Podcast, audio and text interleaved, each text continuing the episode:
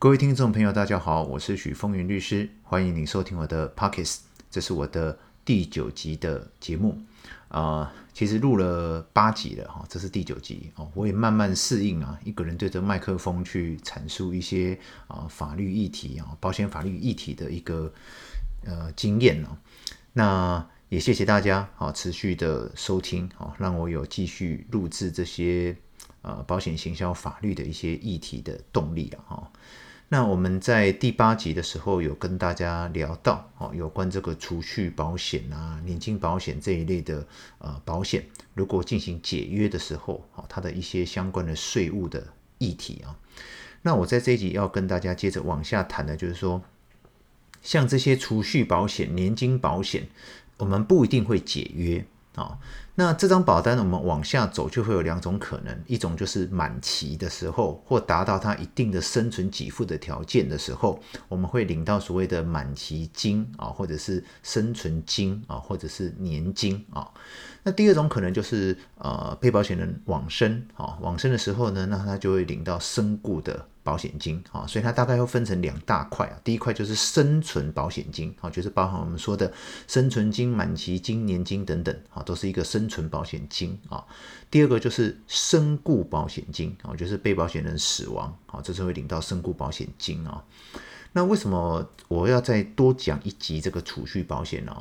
其实讲起来也是一个在实务上我们必须去。反思跟检讨的啊，就是台湾的保险的购买率啊，算是全世界数一数二高的。可是我们的保额非常的低啊，这样就是因为绝大部分的人在购买保险的时候，其实都是拿去购买了储蓄保险。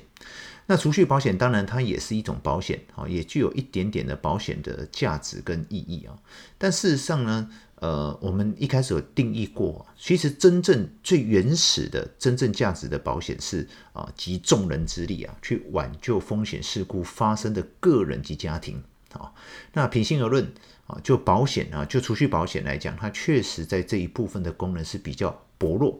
那为什么绝大部分台湾人啊都喜欢购买储蓄保险？其实全世界都是这个趋势啊，就是因为储蓄保险它可以啊。有储蓄的功能啊，有保本的功能啊，有增值的功能啊，好，所以呃，台湾人在购买储蓄保险的比例是非常非常高的啊，所以啊，针对储蓄保险的相关的问题，我们有必要再多做一集来跟大家去去探讨啊。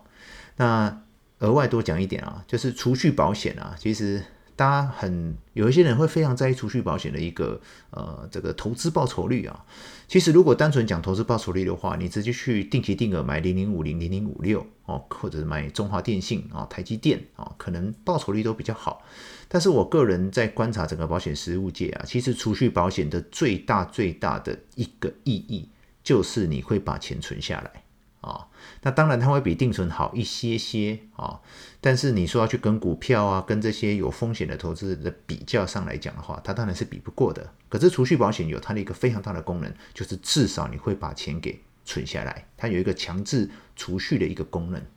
那回到我们今天要谈的一个议题啊，就是说我们刚讲的这个身故啊，就是储蓄呃保险、年金保险、养老保险，它都会处理到两块，一块就是身故的保险金啊。第二个是生存的保险金，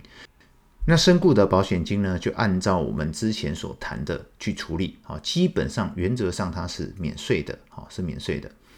那生存保险金的受益人啊，这个就非常的有得深入探讨了哈。那在实务上呢，如果在最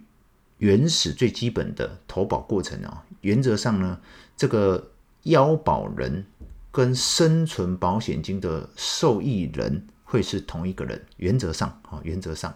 哦，当然他的身故保险金一定是另外一个人了哈，因为他不可能自己去领自己的身故保险金嘛。但生存保险金呢，原则上他会写他自己本人，哦，就是腰保人跟受益人是同一个人。好，那这种情况下呢，就是我之前都一直反复跟大家强调了，你按照保险最原始的。制度去设计，哦，你都会享受到这些相关的免税给付。所以呢，我们在上一集节目有提到，这个解约所领到的解约金，它不是保险给付，所以它没有所得税法的优惠的适用。可是呢，如果是生存保险金，哦，它就会符合所得税法的规定，哦，所以它原则上是免税的。但是请注意哦，如果腰保人跟受益人非同一人的时候，那就会产生一些风险啊，就会产生一些风险。那在往这个点往下讲之前，我一定要先跟大家稍微谈一点一个保险本质的问题啊，就是保险啊，它在一个很高度的一个本质上，它其实就是一种赠与行为。好，尤其是。腰保人跟受益人，他不是同一个人的概念的时候，他原则上其实就是腰保人赠与一定的利益给受益人嘛。哦，那只是因为说它具有这个呃集众人之力挽救风险事故发生的这个家庭或个人，哦，那就是要给这个受益人去帮助这个受益人度过这个保险事故风险的一个过程。所以呢，在税法上。哦，在制度面呢，它有一定的免税的优惠，哦，不管是死亡的给付或生存的给付，可是它的本质上呢，它是一种赠与行为，大家一定要知道，它是本质上是一个赠与行为，所以在某些情况下，好，政府给你免税，它事实上是一种呃，有一个立法目的，有它的制度推动的初衷。哦，它不是一个理所当然是免税的，哦，不能说哦，保险公司付钱给我，我就应该免税，不是这样子解释的。OK，所以回到我们今天要去谈论的议题，就是当腰保人与受益人他不是同一个人的时候，哦，腰保人跟受益人不是同一个人的时候，这个生存保险金啊，好，生存保险金的受益人，请注意哦，这时候他领到了这笔钱，他原则上他还是啊所得税法的。这这个规定哦，他是免税的，因为他是保险给付，这件事情是没问题的。但是，但是因为腰保人与受益人非同一人呐、依照所得啊，依照所得基本税额条例第十二条第一项的规定啊，当腰保人与受益人非属同一人的时候啊，受益人所领取的保险给付，哦，必须要列入所得基本所得基本税额去计算，哦。那所得税额怎么去计算呢？这个就不是我们在这一集要去谈论的了哈。原则上呢，它会呃有一些呃需要纳入计算的基本所得额减掉六百七十万以后乘以百分之二十，就是你要缴的基本税额。那其中一个当然就是我们刚刚讲的这种要保人与被保险人非同一人好的人寿保险、年金保险好这些，他领到了任何的保险给付，受益人要受领的这个部分啊，这个保险给付就要列入。好，列入基本所得额。那你说奇怪，不是有三千三百三十万的免税额吗？请注意哦，那个是死亡给付，哦，那个只是死亡给付的部分。那这个就储蓄保险、年金保险、哦，养老保险的生存金的部分，它不是死亡给付，哦，所以它必须必须要列入这个基本所得。那第二个是更重要的部分，这个是我们一般在保险行销人员在。呃，保险业务伙伴在行销过程当中，他不一定有有这个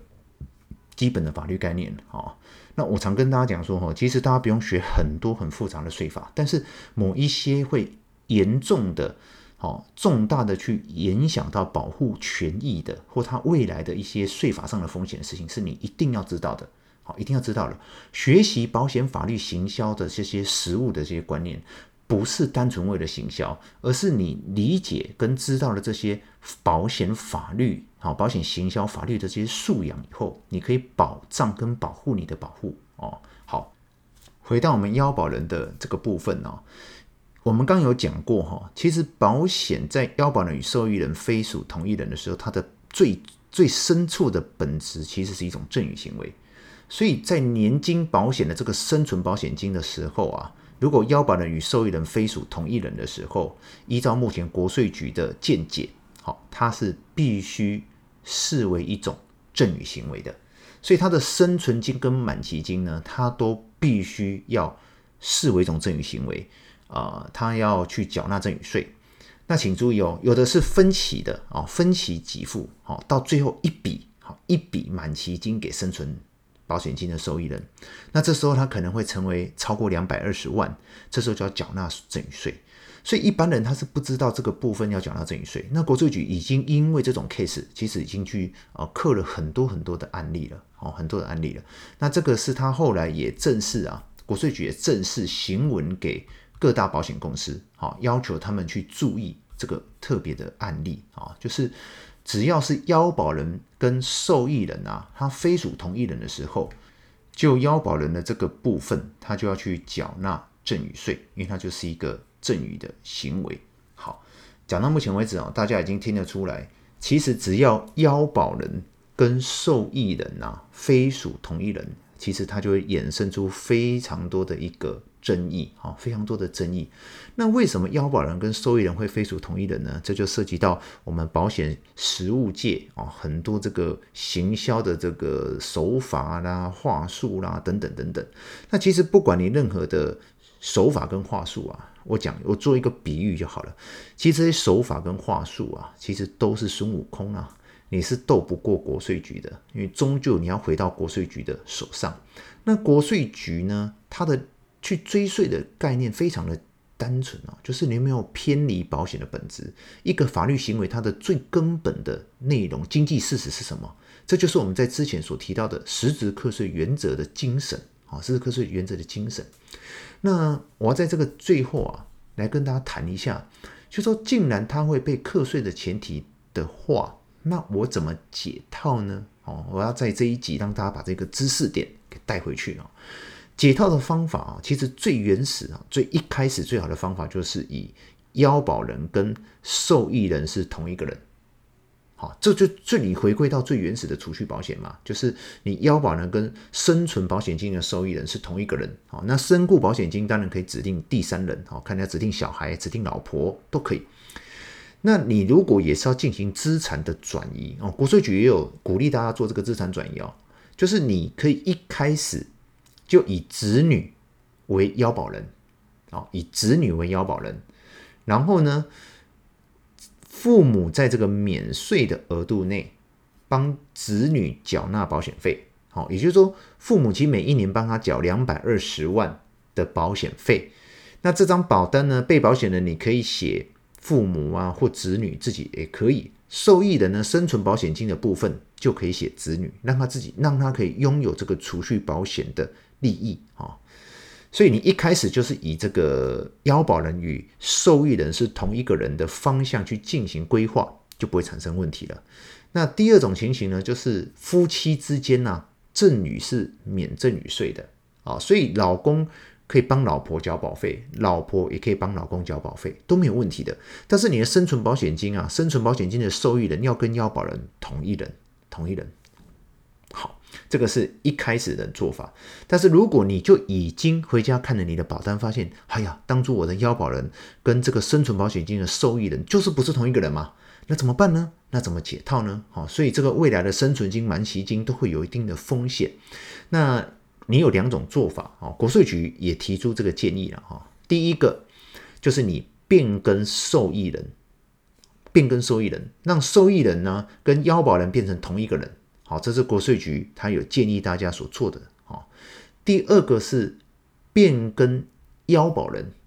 但请注意哦，当你是变更腰保人，让腰保人跟受益人变成同一个人的时候，哦，国税局有特别讲到了，这会涉及一个赠与行为，因为腰保人我们在啊、呃、最前面几集有提到，腰保人拥有啊、直借保单呐、解约金、解约取得解约金啊，指定受益人呐，啊，进行保单直借啊，他拥有这张保单的权利。所以腰保人变更的时候，他等于就是把一定具有啊财产利益的保单转让给下一个人，所以它就是一个赠与行为。所以如果今天要变更腰保人的时候，他就要缴纳赠与税。好，但是请注意哦，夫妻之间呢、啊。是免赠与税的啊，所以夫妻之间变更保单呢、是 OK 的，是没有问题的。好，那如果你变更腰保人，你要注意你的这个必须在免税的额度里面，好，免税的额度里面。好，那讲到目前为止哦，诶，大家有听懂刚刚讲变更受益人跟变更腰保人是不一样的哦，但是最后都是要让他原腰保人跟受益人都是同一个人啊，所以我们在这一集里面就是让大家把这个知识点带回去啊，就是。这个储蓄保险、年金保险，它的生存金跟满期金的问题啊，大家特别去注意，尤其是当腰保人跟受益人非属同一人的时候，他的生存保险金的受益人，好，要计入基本所得，额，腰保人要缴纳赠与税。好，那以上是我们今天的分享啊，希望对于大家有所帮助。那也欢迎大家继续收听我的 Podcast，谢谢。